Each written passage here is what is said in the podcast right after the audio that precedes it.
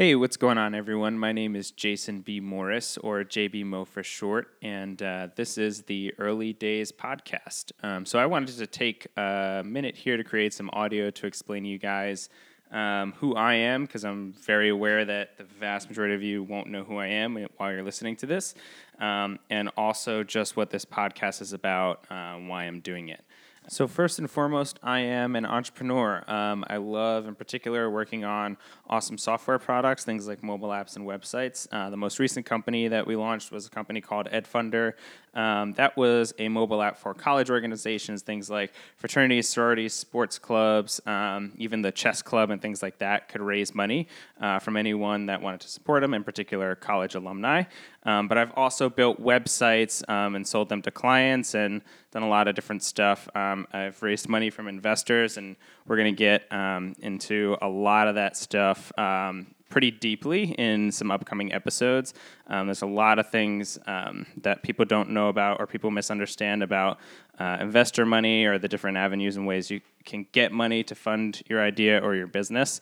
Um, and also things like user acquisition and getting people to discover and use your product. So um, that's kind of a quick background on myself. So, the reason why I'm launching this podcast, The Early Days, is because if you look closely at all the reporting that gets done on quote unquote startups, you'll realize that those companies are actually very big, very well established companies. Usually, by the time you're hearing about them, reading about them, or seeing some ads uh, on whatever content that you consume.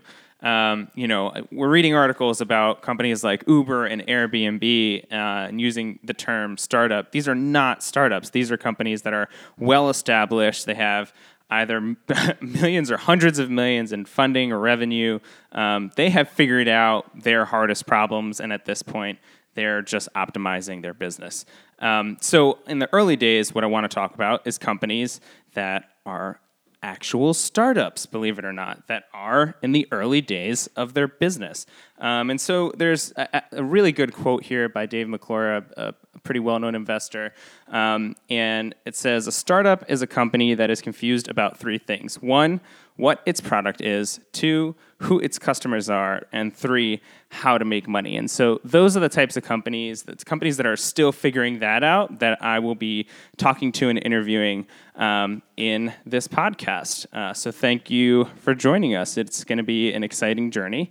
And I'm hoping to not only use this as an avenue to share the stories of these awesome companies, these awesome products and services that are out there for anyone to use, uh, but also to serve as a resource um, for anyone who is looking to start something new, who's trying to figure out uh, what's going on in the early days with their company or their product, um, and really just be here as a resource for any entrepreneur, startup, company, or just person out there who's trying to do something new.